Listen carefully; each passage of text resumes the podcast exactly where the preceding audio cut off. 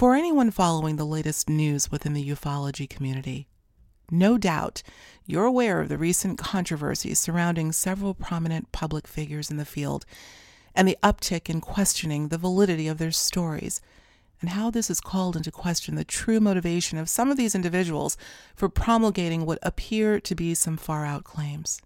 And where you might think that this little commentary is meant to add to the thread of criticism about such claims, either for or against, it's not. This is about public perception and the willingness and desperation to hang their hats on what someone has told them rather than seeking truth for themselves. For this, the focus is not about whether what certain individuals are saying is true or not, though certainly any proliferation of untruths should never be condoned nor tolerated. Note that I have and will not proffer any opinion on these matters, nor mention any names, because I don't really think it matters in the points that I'm offering here.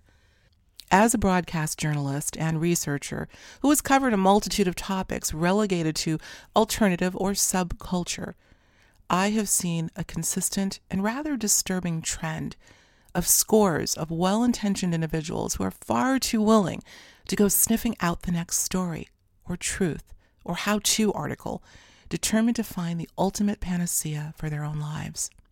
What they find instead is what we're seeing play out right now a tangled mess of controversy and hearsay, and ultimately division.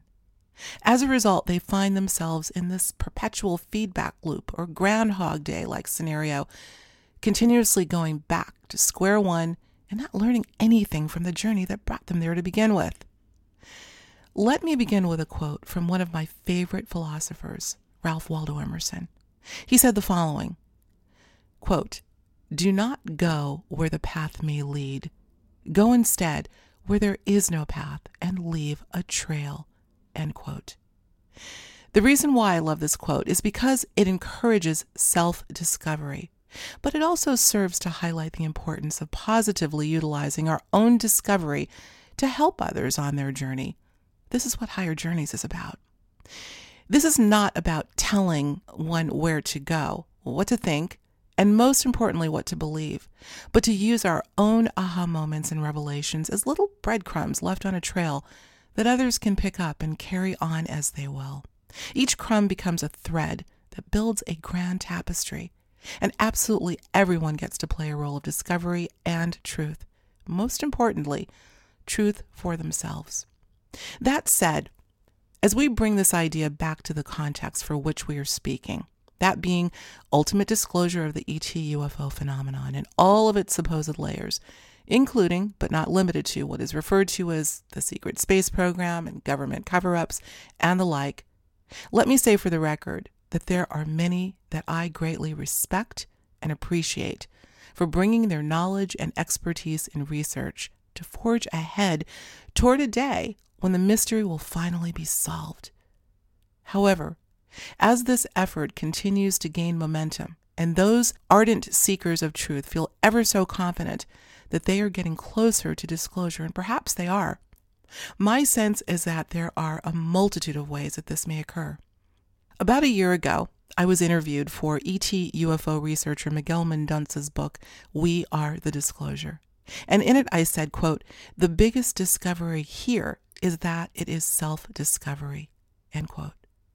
I was speaking about the implications of disclosure and what this all means for humanity.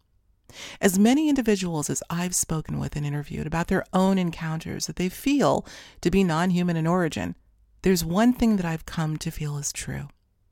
If we are being contacted by what we call ET intelligence, although I think it's a lot bigger than that, among the many things they are trying to impart to us is our innate ability to think and discover for ourselves, to do our own legwork, to take our own profound experiences and use them as a thread to weave a bigger picture. But it must be our story, not someone else's. Now, let me stress that hearing another story, particularly if it resonates with you, and maybe you've encountered something similar, then the story carries some value, no doubt, because you can relate to it. There is value in that. But when these stories come out of context and you are left to grasp at straws and adhere to those stories, this is when the trouble can begin. Consider what is being hotly debated right now in the ufology community. Consider that this would be a moot point, a non issue, if we were in the habit of truly thinking for ourselves. We just wouldn't be having this conversation. It wouldn't matter what anyone said or claimed. Sure, it would make for some thought provoking footnotes to add to your list of things to contemplate, and I'm sure for many it is, me included. But it doesn't and certainly shouldn't be the glue that puts your reality puzzle together. You are the one who puts the pieces together based on your experience, your journey, and most importantly, your inner sense. I've said this many times, but I'm going to say it again here because I think it bears repeating. Belief is simply an acceptance for what has been told by another. Once your experience takes the driver's seat, belief no longer need apply. I'm going to emphasize again here I am in no way aiming to discredit or even question the individuals whose stories have recently come under scrutiny. I am simply saying that if our focus could shift just a little to the seeking out of firsthand experience as a means to build the tapestry for our own truth, then relying so heavily on others' accounts will no longer be necessary. I remember a year or so ago, I was preparing to sit down with filmmaker and researcher Sean Stone for an on camera interview. Prior to that, uh, I had attended a talk he'd given about global conspiracy and the machinations of certain core groups in society. I remember a young woman who was clearly focused on every word he had to say. During the Q&A portion of the talk, she asked Sean, "Can you tell us what to do about this?" And he clearly and quickly looked at her and answered back, "I'm not here to tell you what to do. I'm here to share with you what I have found. What you do with it is clearly up to you. I applauded Sean's short but succinct response, and I wondered whether what he had to say ever managed to sink in for that young woman. Have you ever wondered why so many popular articles today, particularly online stories, begin with the title How To?